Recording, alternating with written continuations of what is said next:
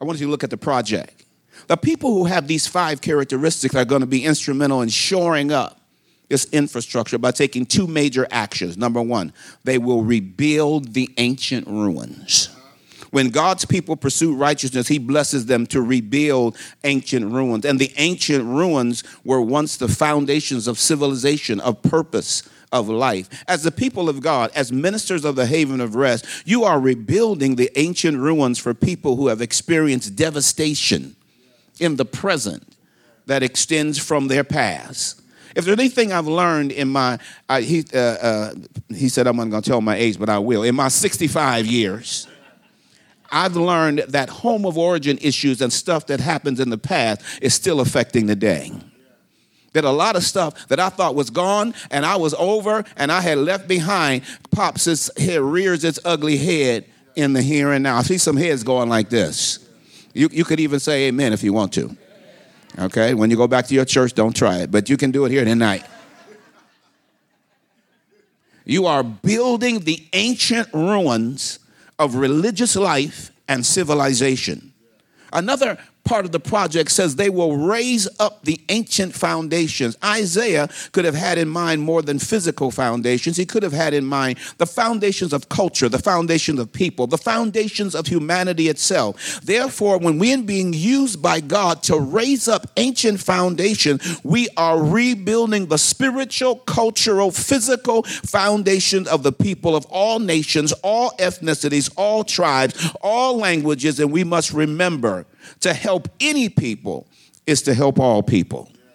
So I'm glad tonight to be a part and to come to celebrate uh, a ministry that is helping all people because all people need that kind of help. I want you to give the Haven of Rest a hand clap right there.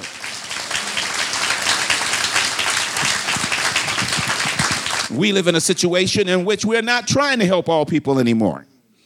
And we seem to be going back in our relationship to one another. But when you see the people and you see the project, I want you to also see the personification.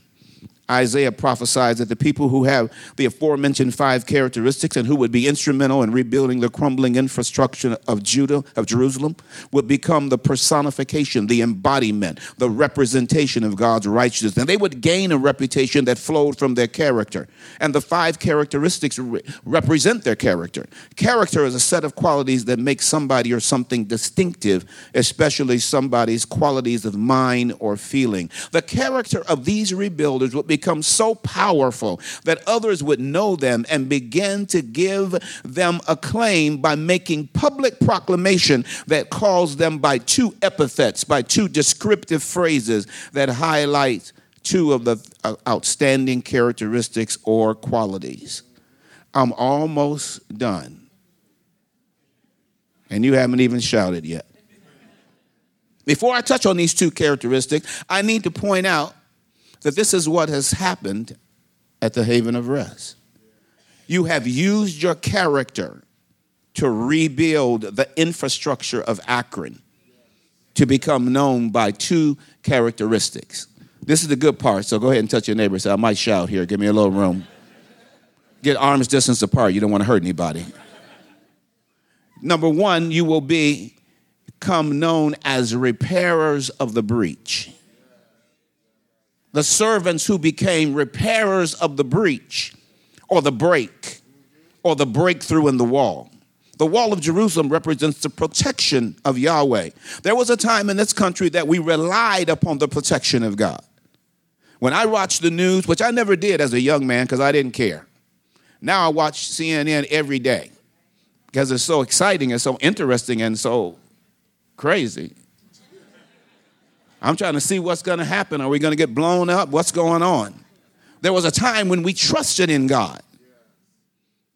And now our sin and rebellion has caused a breach, a break, a breakthrough of the devil in the wall labeled, In God We Trust. There has been a break or a breakthrough that has eventuated in the destruction of decent housing for the less fortunate. However, the break extends beyond the wall of physical infrastructure. The break is in the entire wall of protection of those who are less fortunate. The break includes health care, insurance, dignity for people of all ethnicities, of all races, of all socioeconomic class. The Haven of Rest addresses this breach in several ways, but we must all act to repair the breach in the wall of humanity, of human dignity, and of human destiny. We want our attitude and activity for repairing the breach to become our name. The Haven of Rest should be known as a place where they repair the breach in the wall. If I had time and you weren't sleepy, the wall typologically represents human personality. Proverbs 25 28 says, like a city that is broken into and without walls is a man who has no control over his spirit. The haven of rest not only helps to repair physical breaches, but psychological, emotional, and spiritual breaches.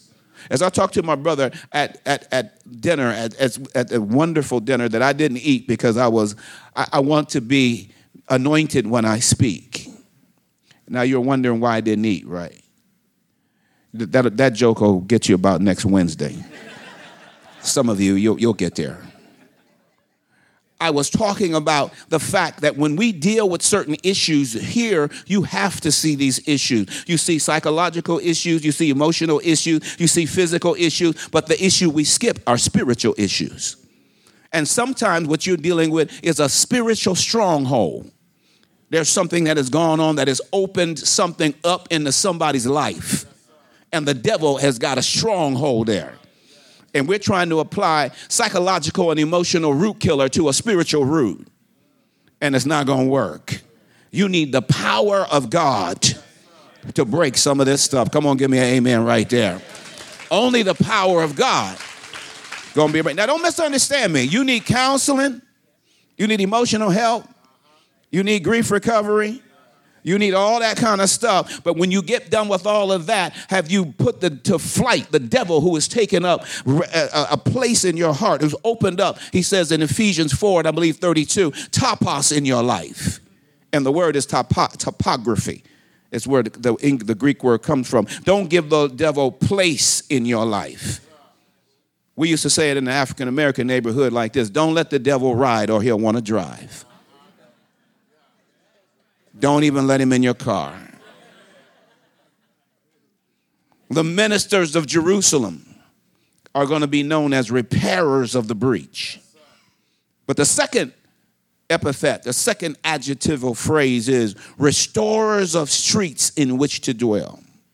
The New Living Translation translates the Hebrew word as either here streets or cities. Some would become known as repairers of streets, repairers of cities. Those of you who are connected to the haven of rest been, should become known as restorers of the streets. I don't know about you, but that speaks to me.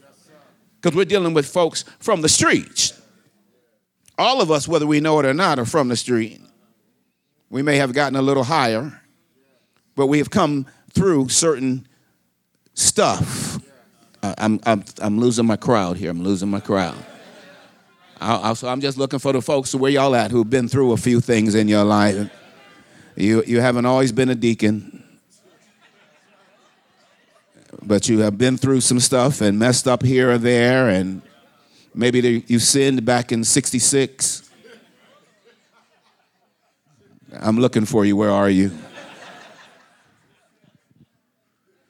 Those of us who have that kind of background know that God needs to work when you come from the streets. People cannot experience dignity, they cannot pursue their destiny without having adequate city infrastructure. Everybody needs housing, food, water, electric, fuel, trash removal. We must have healthy neighborhoods. And beyond all of those things, we got to have faith, we got to have hope, and we ought to have love. The haven of rest understands those needs. Therefore, I just stopped by to tell you and encourage you this evening on your 74 years of service that God wants to continue to enhance your legacy as repairers of the breach and restorers of the streets. I'm going to ask you to bow your head with me because I want to pray for you tonight. You are the ones that do the praying. You are the ones that stand on the front line. You are the ones that hand out and pray for people and minister to them and take care of their needs. And sometimes when you're doing that, no one ministers to you. And so, as a pastor, I know that on a Sunday morning and other places when I come down, and this is not a complaint, it's a reality that people are pouring their souls out to me. And they say, How are you, Pastor? And I say, Well, it's not too good. They say, Good. I want to share with you, they're not there to minister to me, they're there for me to minister to them. But everybody needs ministry at some point. So if you're a ministry worker here, or you're here and you have given to the ministry in any way, I want to pray for you tonight. If you want to stand, you can do that. If you want to just raise your hand, you can do that. If you just want to sit there, you can do that. But I want you to be like when the water is troubled, I want to step in there and be prayed for. God bless you. you. I see somebody's put their hand up because I'm praying for you that He would supernaturally encourage you, supernaturally strengthen you. Because there is a thing called compassion fatigue.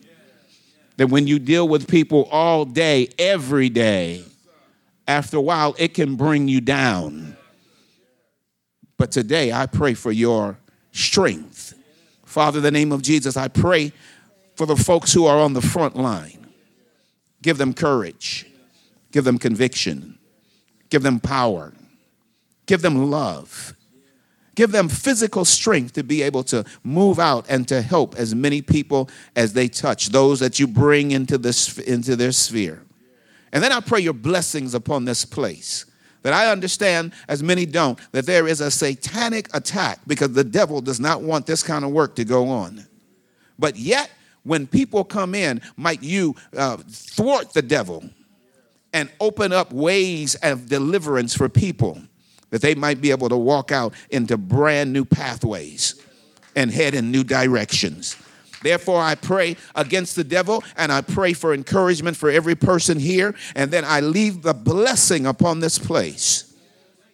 Thank you for 74 years of you being faithful. As Sister Carla sang tonight, you've been faithful. When we look back over our lives, we'll be able to say where you brought us from, and we'll give thanks to you in the name of Jesus, we pray tonight. Would you give the Lord a hand clap like you mean it?